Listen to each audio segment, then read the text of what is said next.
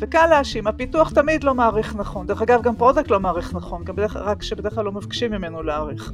כי אנשים לא יודעים להעריך נכון, וגם בדרך כלל הערכה שלהם היא אופטימית. אני חושבת שצריך להבין מצד אחד שלא מעריכים נכון, וגם שיש כל מיני דברים בלתי צפויים, כמו דברים שנכנסים מבחוץ, וגם product manager עושים טעויות. אני אומרת לאנשי הפיתוח שמקשיבים לעכשיו, product manager לפעמים לא חושבים על הפיצ'ר עד הסוף, וזה גם בסדר.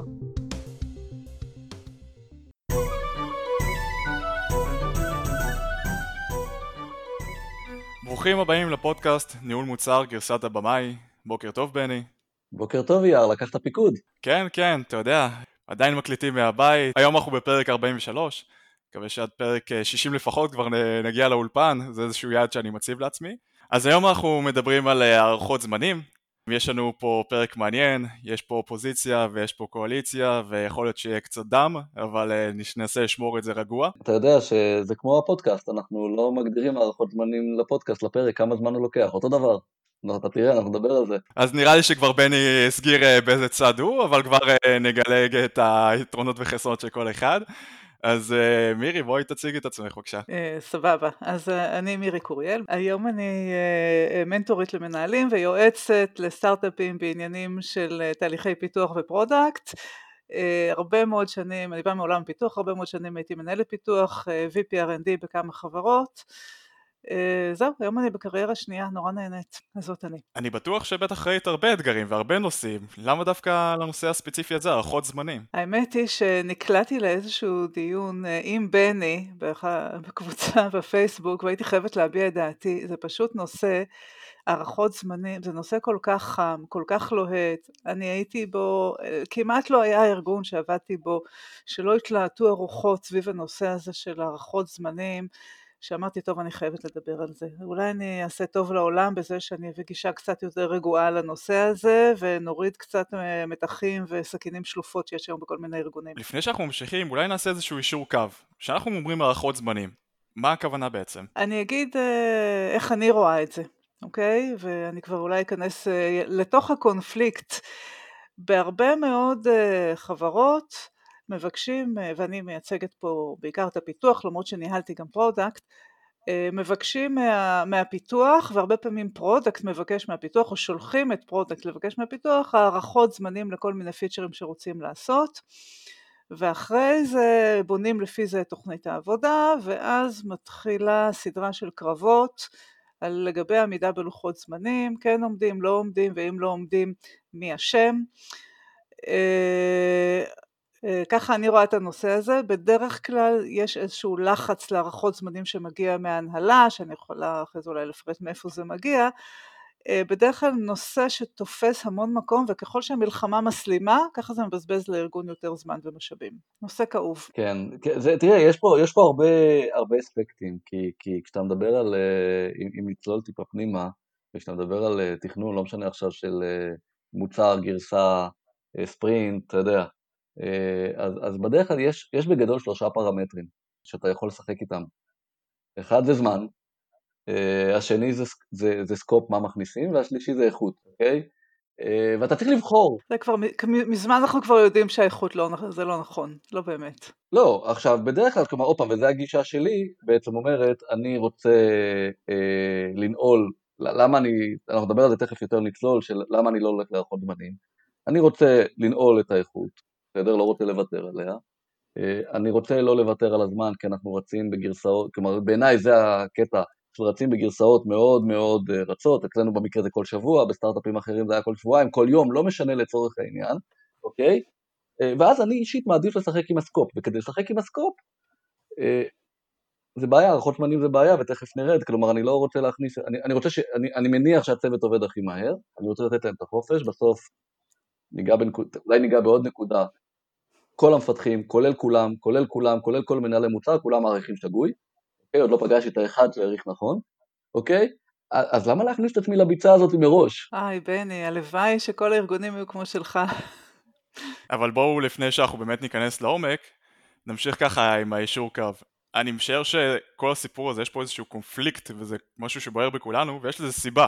אבל בוא רגע נדבר על למה בכלל וכתחילה יש לנו הערכות זמנים. טוב, אני אולי אענה על הדבר הזה. אני לא יודעת איך זה יצא שאני, שכל השנים אני בתור פיתוח הכי סבלתי מהלחץ על הערכות זמנים, אני פתאום אה, כאילו מדברת בעד זה, אבל לא באמת. אני רק אסביר מאיפה לדעתי זה בא. קודם כל, אה, אני חושבת שהעולם של אה, פיתוח תוכנה, באופן היסטורי, התחיל בכלל מעולמות של פרויקטים, שעושים פרויקטים ללקוחות, ושם אה, זה עולם שהוא בנוי על הערכות זמנים באופן היסטורי, תמיד רצו אה, כל מיני פרויקטים עם הערכות זמנים, עם מה שנקרא ניהול פרויקט מאוד מאוד מסודר. זה שזה לא עבד זה גילו אחר כך, אבל ככה התעשייה הייתה בנויה באופן מסורתי. והמחויבות ללקוחות, אני חושבת היא הייתה הבסיס לכל התוכנית של עבודה עם, אה, עם אה, לוחות זמנים. גם אחרי זה שהתחילו לפתח ממש אה, מוצרי תוכנה, שזו התפתחות יותר מאוחרת, הייתה התפיסה הזאת ואז התחילו להגדיר גרסאות, אוקיי? ואז הגרסאות יצאו פעם בחצי שנה, שנה בזמנו יצאו גרסאות, עבדו ווטרפול כמובן, והווטרפול היה מבוסס על הערכות זמנים מאוד מדוקדקות, על ספקים סגורים חצי שנה מראש. אני עוד יצא לי לעבוד בווטרפול בתחילת דרכי די הרבה שנים, בחברות גדולות, כי אני די זקנה. וזה היה, אה, זה לא להאמין, בערך 30 אחוז מזמן הפיתוח של ה... של גרסה נגיד של חצי שנה שנה, היה הולך רק על אפיון מדוקדק, הערכות זמנים ופינג פונג על הערכות הזמנים, כל זה כדי לעמוד באיזה דדליין שהוא בעיקרו דדליין פיקטיבי, כאילו החברה החליטה שהיא מוציאה גרסה. אז משם הגיע הנושא הזה של הערכות זמנים. היום, כשרוב החברות שאני מכירה עובדות agile, עדיין יש לחץ מהנהלה לקבל הערכות זמנים, לפעמים זה בגלל צורך אמיתי כמו התחייבות ללקוחות, או אם יש תערוכה חשובה שרוצים להגיע אליה, או לפעמים צריך לתפוס איזה איבנט, נגיד אה, משהו לקראת הבחירות, או לקראת המונדיאל, או כל מיני דברים כאלה. הרבה פעמים זה סתם, זאת אומרת ההנהלה מרגישה, במיוחד שיש פאונדרים צעירים, מרגיש, ההנהלה מרגישה שלא עובדים מספיק מהר, אז רוצים שיתחייבו ושיעמדו בהתחייבות. זה לפעמים נהיה ממש אובססיה של המנכ"ל, וזה גם אה, מלבה את כל המתחים שבאים עם זה. זאת אומרת, הרבה פעמים הדרישה להערכות זמנים מדויקות היא לא מעוגנת בשום צורך אמיתי. אז אני באמת רוצה לגעת uh, בכמה נקודות שמירי נגעה, באמת, אם, אם, אם נלך ל... כדי לא לעשות הערכות זמנים בכלל, באמת זה צריך ללכת עד הלקוח, מה שנקרא להיות מסוגל גם ללקוח לא לתת הערכות זמנים ולא לתת, כלומר, לתת, אנחנו נעשה את זה בערך חודש אבל אין פה קומיטמנט. יש באמת מצבים חריגים, הנה בדיוק, בדיוק קרה לי עכשיו, עם כל זה שאני לא עובד עם הערכות זמנים, אה, אז יש לנו דדליין לאיזה event אה, באמצע אוקטובר, אז ברור שיש שם התחייבות, כן? כי יש דדליין, אוקיי? עכשיו מה בתוך שם יש, אה, יש משחק. אני רוצה בעיניי יש שתי נקודות אה, אה, שנובעות. אז, אז באמת, סיבה אחת להערכות זמנים, זה באמת הדברים שמגיעים מבחוץ, אוקיי? ושם, כדי באמת לעבוד בלי הערכות זמנים, צריך ללמוד לעבוד עם הלקוחות בצורה אחרת. כלומר, אי אפשר לשנות צד אחד בפנים בלי לשנות את הצד בחוץ, אוקיי? אה, זה תהליך, זה תהליך והוא אפשרי, כי, כי עשיתי אותו כבר בכמה חברות, אה, אבל הוא קשה. אה, הדבר השני, השורש האמיתי בעיניי, אנחנו תמיד חוזרים לשם, זה אמון. כלומר, הערכות זמנים נובעות מחוסר אמון של הלקוחות בך כוונדור, של ההנהלה במפתחים, לא מאמינים שאם לא ילחצו אותם בהערכות זמנים, הם יעבדו הכי מהר שהם יכולים. זה קודם כל, אתה יודע, נחבר לפרק עם אה, יובל סמט של צוותים אוטונומיים ומועצמים, זה בדיוק הניגודיות, כן? אם אני לא, אין לי אמון בצוות שהוא יעשה את הכי טוב שהוא יכול, אז אני מבקש הערכות זמנים. זה לא עובד, אבל זה העובדה, בסדר? כלומר, אני באמת לא חושב שזה מוציא, מוציא את הכי הרבה, אה, אבל קודם כל, כדי להתחיל לשחרר הערכות זמנים, צריך לבנות אמון. זה, זה שלב א'. אני מסכימה איתך לגמרי. אני רוצה רק להגיד שיש עוד צורך בהערכות זמנים, וזה צורך בתאומים, אוקיי? אה, אם שני אנשים צריכים לתאם, למשל אתה רוצה להוציא איזה פיצ'ר חדש ואתה רוצה ללוות אותו בקמפיין שיווקי, כן צריך איזה שהם מערכות זמנים טנטטיביות ואני דוגלת בהערכות אה, זמנים טנטטיביות כדי שכל מיני גורמים בחברה יהיו מתואמים על פחות או יותר לוחות זמנים כשכמובן את הלוחות זמנים הסופיים אה, קובעים תוך כדי תנועה אם אין כמובן שום דבר חיצוני. אבל יש צורך בתאום בתלויות אז באמת, אולי שווה להפריד בין סוג של יעדים שנובעים, כמו שאת אומרת, מתאומים, משהו חיצוני, כש, כש, כשאני מסתכל על צוות לא קטן, זה בדרך כלל לא 100% מהעבודה. כלומר, יש בתוך העבודה שעושים כל הזמן, יש איזה, לפעמים זה 10 אחוז, לפעמים 30 אחוז, לפעמים 60 אחוז, לא משנה, שדורש תאומים ואחוזים, וכן, וצריך לשים שם את, ה, את, ה, את הזמנים שדורשים. אה, זה עדיין לא מצדיק, בסדר? וזה בעצם הדבר השני, לבין כן. אה, הערכות זמנים מדויקות ברמה היומית. כלומר, בסדר, יש דדליין, אה, בכל מקרה צריך, אני אגיד, צריך לעשות הערכות זמנים גם בשביל תעדוף, דרך אגב, כן? כלומר, הערכות זמנים של מה שנקרא T-shirt size, זה אני מאוד בעד, כי הרבה נכון. פעמים כמנהל מוצר, אם אני רוצה לתעדף שני פיצ'רים, אחד מול השני, זה שאחד לוקח, שאני חושב שהוא, יכול להיות שאני חשבתי שהוא לוקח שבוע, אבל בפועל הפיתוח מעריך אותו בחודשיים, לחלוטין יכול להשפיע האם בכלל אני אתעדף אותו. לכן החלק הזה הלא מדויק מאוד מאוד חשוב. לגמרי. תראה, הנושא של, בוא, בוא נפריד רגע. אני עוד לא הבנתי, בני, לגמרי אם אנחנו מסכימים או לא, אוקיי? אנחנו צריכים ללבן את זה קצת. אבל ברור שכדי לעשות אה, תכנון, אז צריך להיות אה, דיאלוג כדי שאנחנו עושים scoping אה, של השלב הבא, גם אם לא מדברים על לוחות זמנים מדויקים, צריך T-shirt size כדי להגיד מה מפתחים, איך מפתחים, וגם כדי לראות אם אפשר להקטין את הפיצ'רים כדי לעשות יותר, יותר מהר. אני חושבת שהדיאלוג הזה חייב להתקיים, ואני חושבת שהנושא הזה שאתה מדבר עליו זה הלחץ החיצוני, הלחץ של ההנהלה שנובע מסיבות של אמון, אה, ושמאכיר את היחסים. אז אנחנו חצי מסכימים, כלומר גם פה, כלומר, אה, עוד פעם, זה עניין של לאן מותחים, אנחנו מסכימים אנחנו מסכימים על הכיוון הכללי, זה עניין של לאן מותחים את הסקאלה.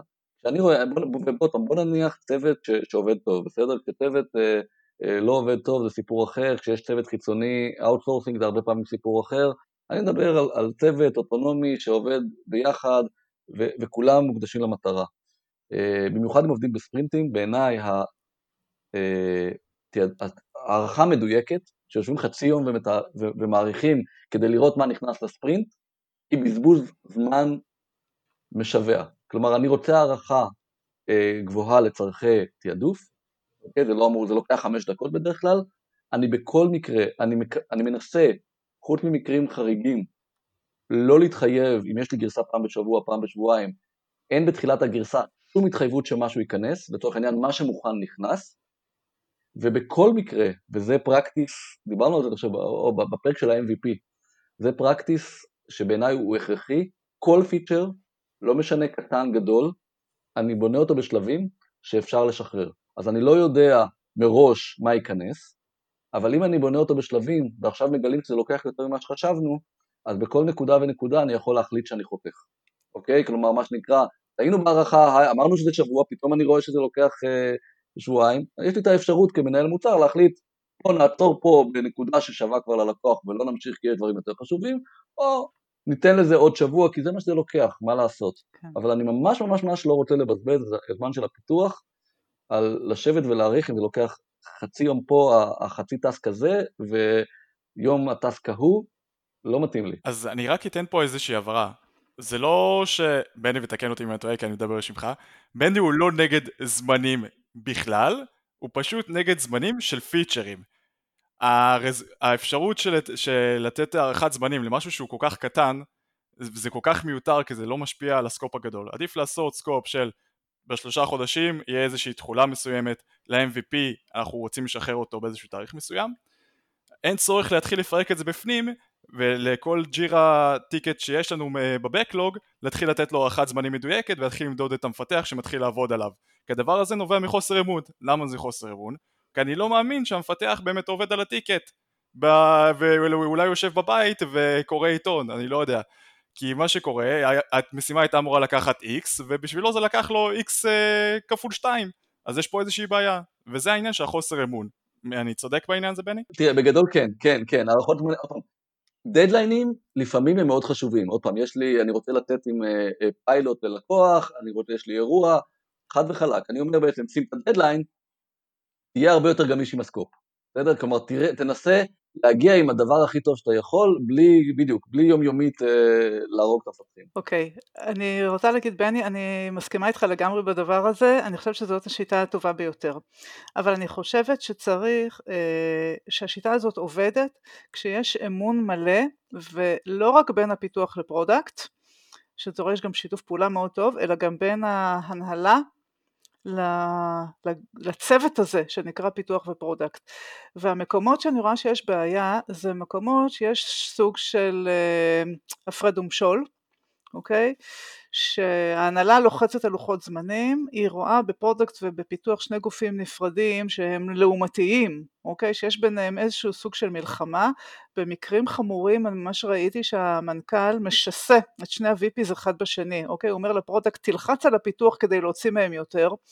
זה תרבות ישראלית צבאית, אני לא יודעת מה, שכאילו אם נלחץ על מישהו נוציא ממנו יותר, או שיעבדו יותר שעות, אתה בטח, שיעבדו יותר קשה, בטח אתם מכירים את הסיסמאות האלה.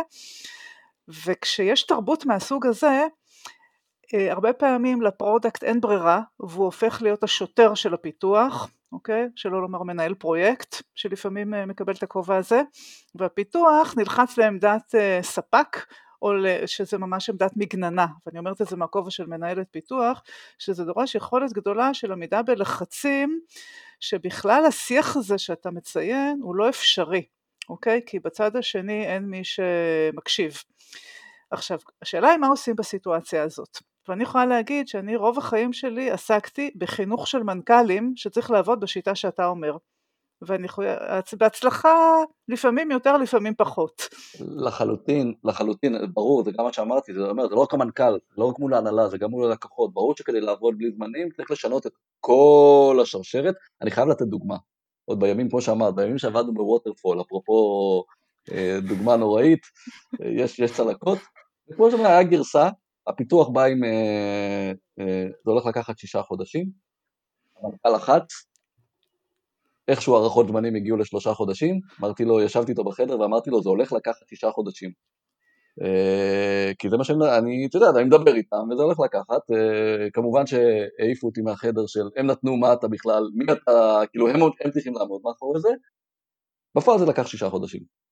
אין מה לעשות, כאילו, כלומר, אתה לוחץ, מה שנקרא, זה כמו האינקוויזיציה, אם אתה לוחץ, הפיתוח יודע, כן, כאילו, תלחץ אותם, לא נעים להם, הם נותנים הערכות שהם לא מסוגלים לעמוד, ואז מגיע כל הקונפליקט, ולא נעים, ו, ו, ו, ו, וכולם סובלים, ו, ומבול האשמות. אז נראה שכולנו מיושרים לגבי איך הערכות זמנים צריך להיראות. לא צריך לעשות את זה ברזולוציה הכי קטנה, כי בגלל חוסר אמון שלא מאמינים שמפתחים עובדים, אבל כן צריך שיהיה איזשהו סקופ מסוים, כי כן יש גורמים אחרים בארגון שצריכים לתאם מולם, ואם בכל זאת עומדים אותנו עם סכין ומכריחים אותנו לתעדף אה, מיני טסקים, כנראה יש פה באמת בעיה של אמון וזה משהו תרבותי בארגון. זה נראה לי כולנו מסכימים בחלק הזה. דווקא החלק שיותר מעניין אותי עכשיו להתרכז בו זה מה אנחנו עושים, הרי כן אמרנו שיש שלב שאנחנו כן רוצים הערכת זמנים, מה אנחנו עושים במצב או עם הבעיה של הערכות יתר או הערכות חסר.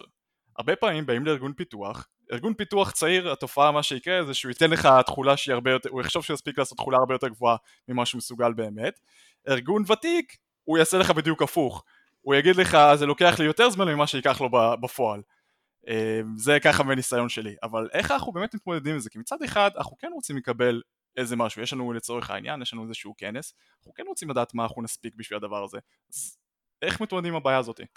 אז אני, אני רוצה להתייחס לזה. הבעיות שאתה מעלה זה, זה בעיות שהן אחד הניצנים של חוסר אמון, אוקיי? כאילו אם אנחנו נעשה רשימה ולדעתי אפשר לעשות פרק שלם רק על שכל אחד מאיתנו יביא, יביא את ההאשמות ש product ופיתוח מטיחים אחד בשני במצבים האלה, אז באמת זה שהפיתוח נותן הערכות לא טובות זה אחת ההאשמות ובמיוחד הקטע שמנפחים, שזאת האשמה שהיא מאוד נפוצה. אה, אני רוצה להגיד איך אני רואה את זה. קודם כל, אנחנו, אם דיברנו על אמון, צריך אמון בין מנהל הפיתוח למנהל ה product, אוקיי? אם אין אמון, שום דבר לא יעזור. עכשיו, כדי לבנות את האמון הזה, אז קודם כל, אני חושבת ששני האנשים האלה חייבים להחליט שהם רוצים לעבוד יחד בצוות, אוקיי?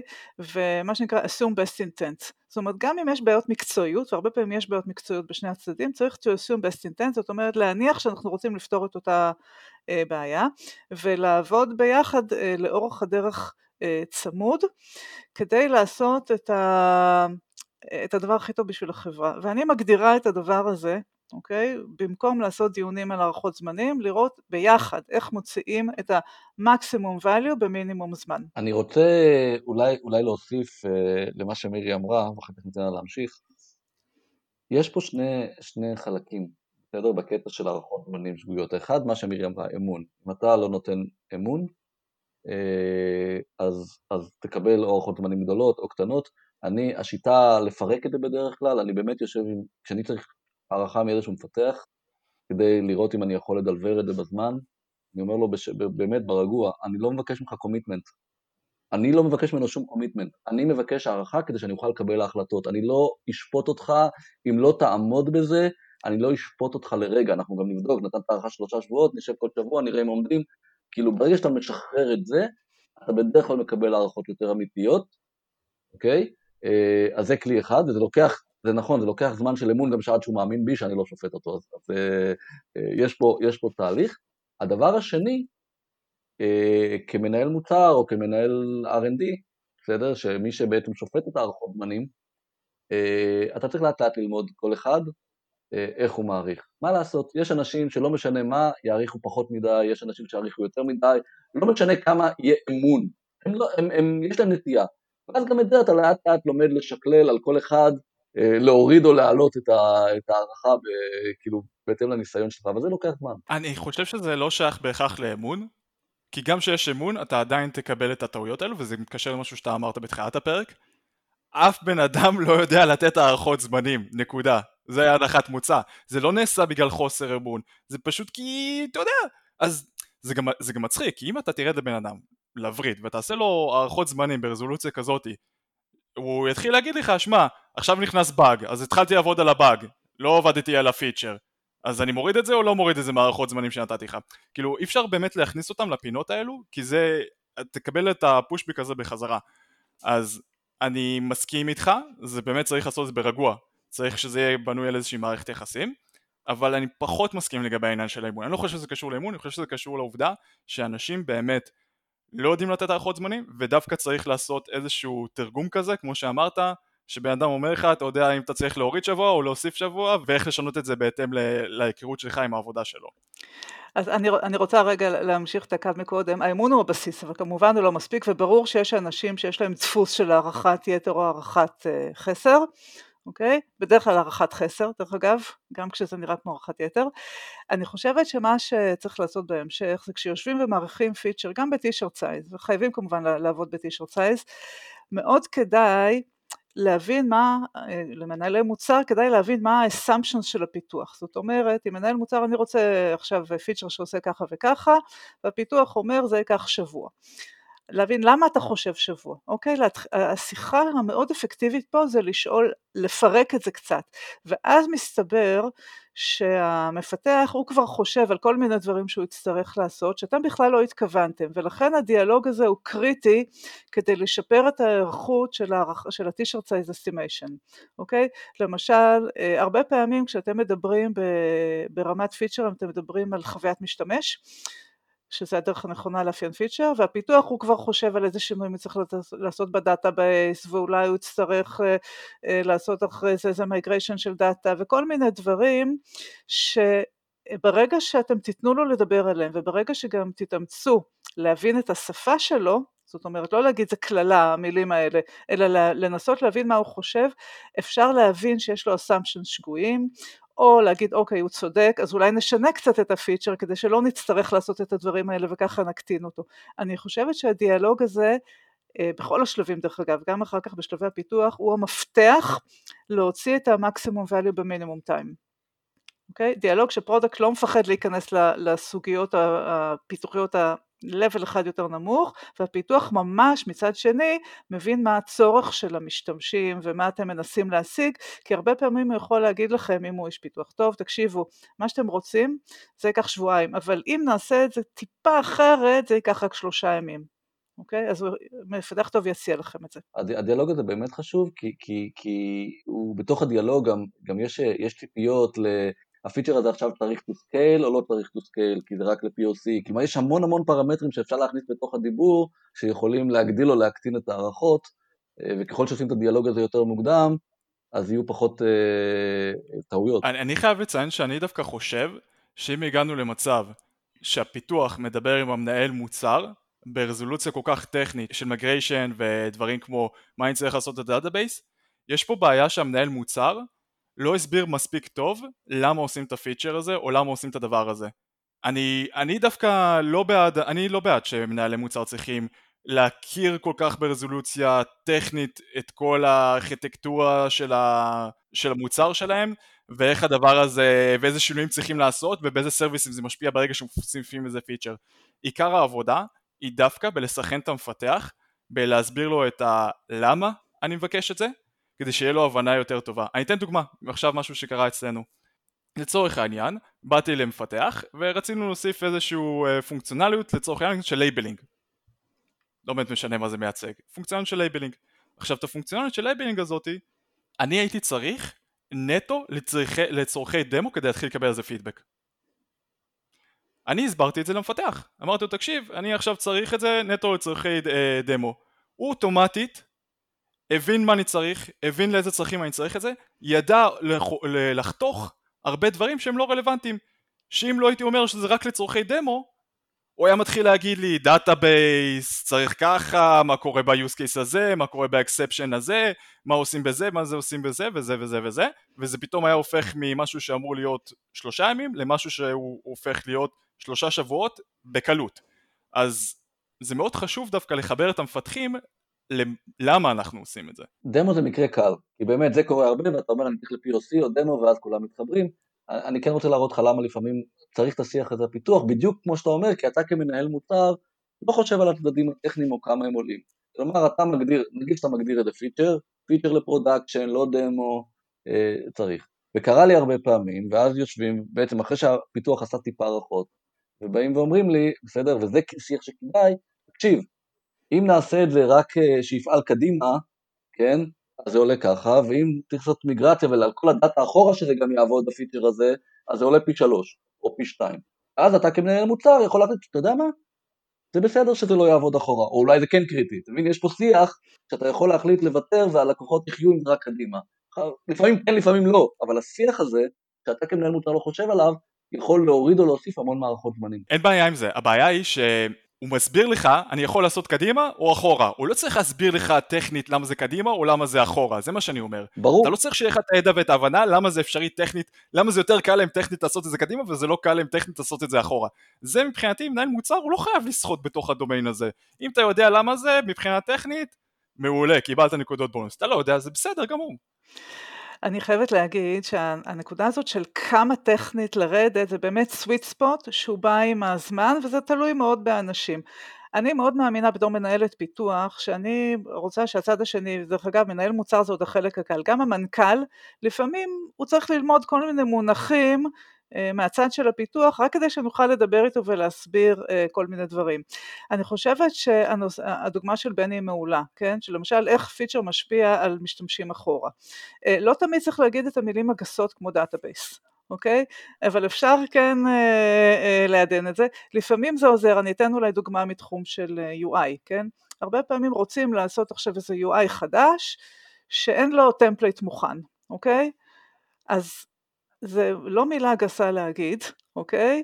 להוסיף עכשיו את השינוי ב-UI שאתה רוצה, יעלה הרבה יותר כי צריך להכין כאן template וגם לראות שהוא יעבוד אה, אה, טוב בצורה רספונסיבית וכל מיני מילים גסות כאלה, כן? כמו template ורספונסיבי, אבל ברור שזה מאריך את זמן הפיתוח, ואם נשתמש באיזה template קיים שכבר אנחנו יודעים שהוא עובד, זה ייקח עשירית מהזמן. אני חושבת שזה שיח שחייב להתקיים בין פיתוח ל product, ואפשר לבחור אבל הבחירה צריכה אה, להיות אה, גם לקחת שיקולי מימוש.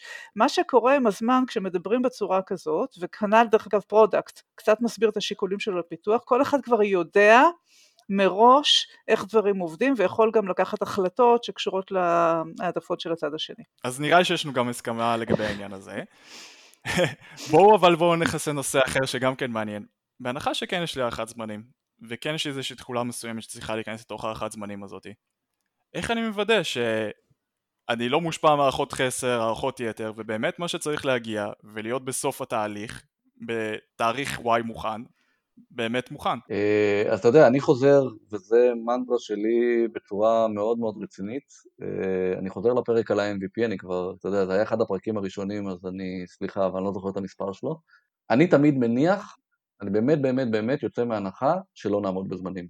לא משנה, כלומר, תמיד זה הנחת הבסיס שלי שאנחנו לא עומדים, ולכן את כל היכולות אה, אני מתעדף גם ביניהם וגם בתוכם, בצורה כזאתי, שבכל נקודה ונקודה נוכל לקבל החלטה אם אה, מאריכים את הזמן או חותכים את הסקופ, אוקיי? אבל שיהיה את, ה, את, ה, את היכולת הזאת, ואני גם מתקשר עם הפיתוח, כלומר אל תפתחו לי את רוחבי, תפתחו את זה לפי פריוריטי של value ללקוח ושמאפשר לעשות חיתוכים, אם לא נעמוד בזמנים, ואיכשהו תמיד יש בעיות. אני, אני מסכימה לגמרי, אני חושבת שמעבר לעבודה עם אה, עדיפויות מאוד ברורות ועם קומפוננטות שיפבל, אה, קטנות, כמה שיותר קטנות, הדבר שהייתי מוסיפה לזה זה דיאלוג ברמה היומיומית לגבי, לגבי ההתקדמות של הפיתוח וכשרוצים לעבוד אה, מהר ולעשות שיפמנט לעיתים קרובות חייבים פשוט לדבר כל יום אוקיי? אני חושבת שבשביל זה המציאו את הדיילי, טקס שאני מאוד מאוד אוהבת, שאני חושבת שה product חייב להיות חלק מה daily, וזה לא משנה אם זה daily או שיחה אחרת. אה, מה שקורה שאם מדברים כל יום, אז אפשר להגיב בצורה מאוד מהירה לכל מיני הפתעות, למשל שנכנס באג אה, ב production שצריך לעזוב הכל ולטפל בו, או שהערכה הייתה לקויה וה feature יותר מסובך ממה שחשבנו. ברגע שמדברים כל יום, אז את האופטימיזציה הזאת של time value אפשר לעשות בצורה היעילה ביותר. ואז בסופו של דבר גם ה-MVP יכול להשתנות, אוקיי? ואפשר uh, להקטין אותו או לדחות אותו או לשנות אותו, וברגע שהדיאלוג קיים בצורה יומיומית, והוא דיאלוג של איך אנחנו פותרים את הבעיה ולא מי אשם, הכל עובד. פשוט הכל עובד כמו שצריך. אתה יודע, אייר, זה... ופה אני כן זוכר את מספר הפרק, אני חוזר לפרק 9 של ניהול מוצר לעומת ניהול פרויקטים. אה, זה בדיוק למה אני חושב שמנהל מוצר צריך להיות זה שעובד עם הצוות, אוקיי? ולא לשים איזה מנהל פרויקט שינהל את הפרויקט. כי למנהל מוצר יש את היכולת לעשות את הדיאלוג הזה עם הפיתוח, כשמשהו נכנס מבחוץ שלא עומדים בזמנים, על שינוי ה scope. מה שמנהל פרויקט לא יכול, הוא רק תקוע עם איזה scope, ועכשיו הוא צריך לעמוד בזמנים ואין לו שום כוח לעבוד אחרת. אה, חד משמעית, דרך אגב, אני עובדת עם הרבה אה, חברות שאני מייעצת להן בדברים האלה, ומה שקורה זה שהרבה פעמים כשיש אה, R&D ו product שלא מסתדרים אחד עם השני, אומרים, טוב, נביא release manager, program manager, יש כל מיני שמות כאלה, איזה מישהו מהאו"ם, שהוא ישכין שלום על ידי זה שהוא מנהל את הפרויקט בצורה חיצונית. ולאנשים האלה, יש כאלה שעושים את העבודה שלהם טוב, אבל קשה להם להצליח.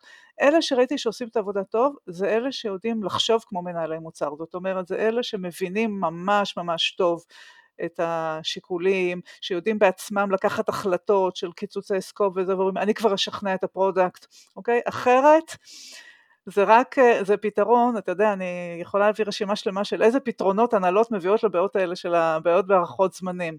למש... אני חייבת לתת קצת, למשל, בארגונים שממש אה, לא עומדים בלוחות זמנים והנהלה מאוכזבת, אז אומרים, טוב, נעשה עכשיו אה, ברבעון הבא, אה, נשים למדד שהם חייבים לעמוד בהערכות זמנים, אוקיי? למה הדבר גורם? שנכנסים הרבה יותר ל...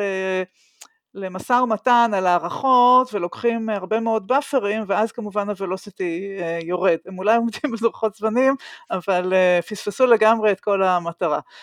אה, גם להביא מנהל פרויקט זה פתרון לא טוב לבעיה הזאת, אוקיי? למעט מקרים נדירים שמנהל פרויקט באמת מבין עניין.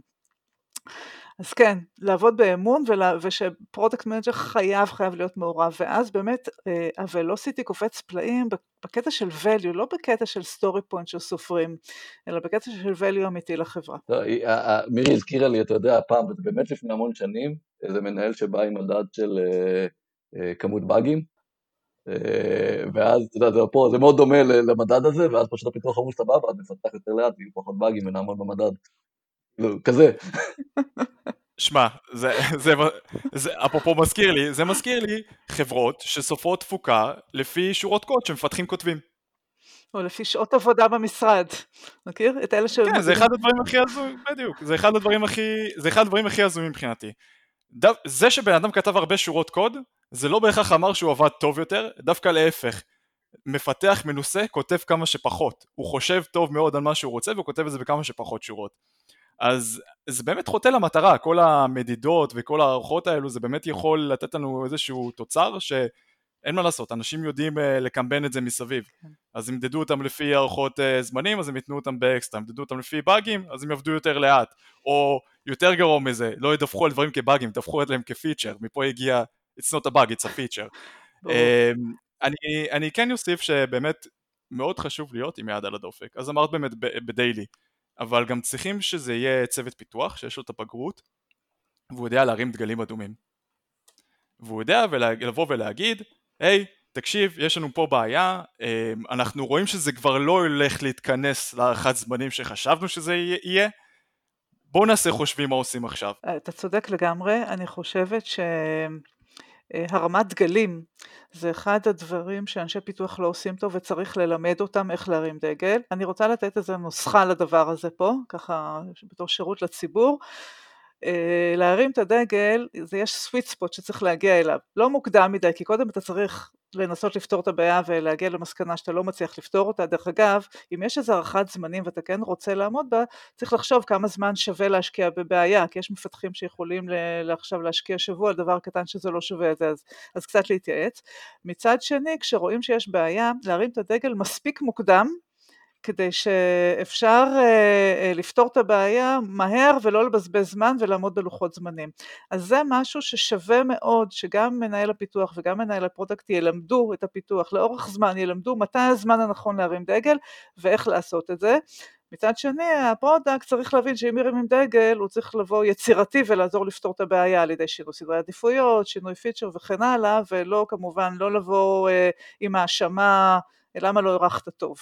אוקיי? אני בהנחה שאנחנו ב, אה, בארגון כזה. אז הרמת דגלים זה skill, skill שצריך ללמד. מסכים לגמרי, והנקודה האחרונה שאמרתי, לדעתי הכי חשובה, אסור להאשים, אסור להגיד למה הרמת, איך זה, איך לא ידעת לפני.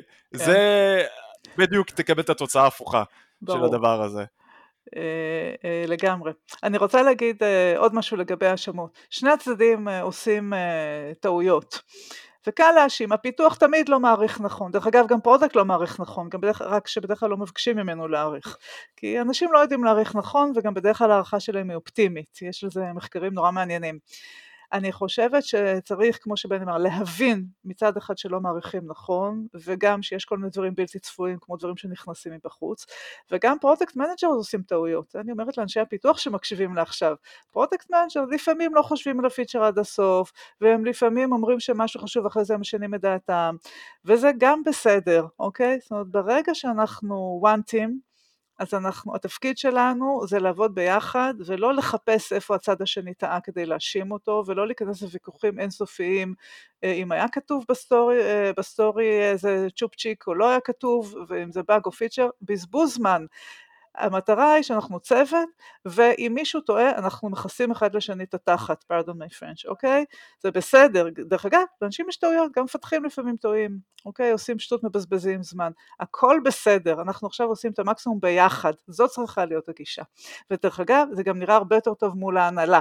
זאת אומרת, וזה בעיניי הטיפ של מקומות שההנהלה לוחצת ומנסה לעשות הפרד ומשול בין פיתוח ל product, הטיפ זה להתאחד ולעמוד כגוף אחד מול ההנהלה, עם סיפור סיפור אחד, אם יש בעיה להציג אלטרנטיבות ביחד, זה טיפ מעולה להורדת מתחים. כן, תראה איזה יופי חיברה לי גם לפרק על צוותים מועצמים וגם לזה שאני לא כותב דרישות, אין פה בעיה. כאילו, מי יתפוס אותי בזה שכתבתי משהו לא נכון? אני כמעט לא כותב. אך, מעולה. אם, לא, אם אתה לא מתחייב, אז אף אחד לא יכול uh, לתפוס אותך, צודק לגמרי. אבל זה בדיוק, כי, כי כל הצוות עובד על להביא את הvalue הכי גדול ללקוח, ואת הvalue הזה מגלים ביחד, אין מה לעשות. נכון. איזשהו טיפ אחרון שלך בני לסיום? קודם כל, אתה יודע, פה עכשיו, אולי, אולי נחבר, אנחנו היום בחיבור המון פרקים, אז נחבר לפרק על אה, התפתחות אישית ומודעות. קודם כל, לשים את הסימני שאלה, בסדר? כלומר, אנחנו נכנסים ל... אתה יודע, אני מדבר על אלה ש, שכן עובדים עם מערכות זמנים, וזה הכל אה, כתוב מלמעלה, תורה מסיני. קודם כל שימו סימני שאלה, תשאלו את עצמכם, האם זה חייב להיות ככה, האם אפשר אחרת? כלומר, כן, יש את ה... יכול להיות שיש את הכיוון שאני אה, דוחף ואני חושב שהוא מתאים, של צוותים אה, אוטונומיים, של כמעט בלי הערכות זמנים ושל כמעט בלי דרישות, אבל זה לא מתאים לכל צוות, זה בסדר. אוקיי? כל צוות צריך למצוא את, ה, את האיזון שלו, אבל תהיו מוכנים לשאול האם באמת חייבים לעבוד ככה? האם באמת חייבים מערכות זמנים ככה, או שאפשר אחרת? ברגע שאנשים שמים את הסימני שאלה, מדברים בתור צוות, אז כל צוות מוצא את הדבר, אתה יודע, את ה... כמה נכון לו לעשות הערכות זמנים. כן, אני רק אוסיף את. את הטיפ שלי לעניין הזה, זה כמו שדיברנו, זה עניין תרבותי, זה לא שינוי שאפשר תוך להתעורר ביום אחד ולהגיד אני עובד בלי הערכת זמנים, ופתאום כל הארגון יעבוד בלי הערכת זמנים. אם אתם נמצאים במצב שיש לכם הערכות זמנים היום, זה תהליך שצריכים לעשות יחד עם הארגון עצמו ולהבין למה עושים את זה ולשנות את זה מבפנים. טוב, אז uh, משהו אחרון מירי לפני שאנחנו נסיים, כי יש לנו גם מערכות זמנים, את יודעת, לפרק. כן, אז uh, אני רוצה דחייה קטנה. אה, אה, טיפ למי שרוצה לעשות שינוי אה, בארגון שלו, אז באמת קודם כל מספר אחד זה ש product ו-R&D יתאחדו וירצו לעשות את זה ביחד, אני חושבת שזה ממש חשוב. ולהתחיל לייצר אמון מול ההנהלה בדרך הרבה מאוד deliveries קטנים עם value, זאת אומרת להראות שאפשר ואחר כך אה, החברה כבר תראה בעצמה אה, שזה אפשרי, ובזמן, ותוך כדי זה שה-VP R&D ו-VP product ביחד עובדים על זה אה, מול המנכ"ל, ואם יש בין product ל-R&D קונפליקט, אז צריך להתחיל לבנות אותו, וכאן הטיפ מספר אחת שלי זה assume best intent. זאת אומרת להפסיק את המלחמה וקודם כל לשנות את הראש של עצמכם שהצד השני הוא לא מהרעים. משם הכל כבר אה, אה, יכול להיפתר. אני רק אגיד שאם יש למישהו עוד שאלות על הערכות זמנים, הוא מוזמן להעלות את זה בפייסבוק, אה, בקבוצה שלנו. מירי גם תשמח לתת את הפידבק שלה ואת האינפוט שלה לעניין הזה. אז כמובן שאת הפודקאסט הזה ואת כל שאר הפרקים שלנו אפשר למצוא בכל מקום אפשרי, פשוט תעשו גוגל, ניהול מוצר גרסת הבמאי, בני עושה עבודת קודש, דואג להעלות את זה לכל מקום וגם לקדם את זה. אז uh, אם אהבתם ואתם uh, מעריכים, תשאירו לנו גם ביקורת, אפשר לכתוב לנו בפרטי, אפשר לכתוב לנו שכולם יראו, זה גם נותן לנו ככה מוטיבציה להמשיך. ובנימה זאתי, תודה רבה מירי. היה כיף להיות פה. מקווה ששיפרנו קצת את העולם. לגמרי, ביי ביי.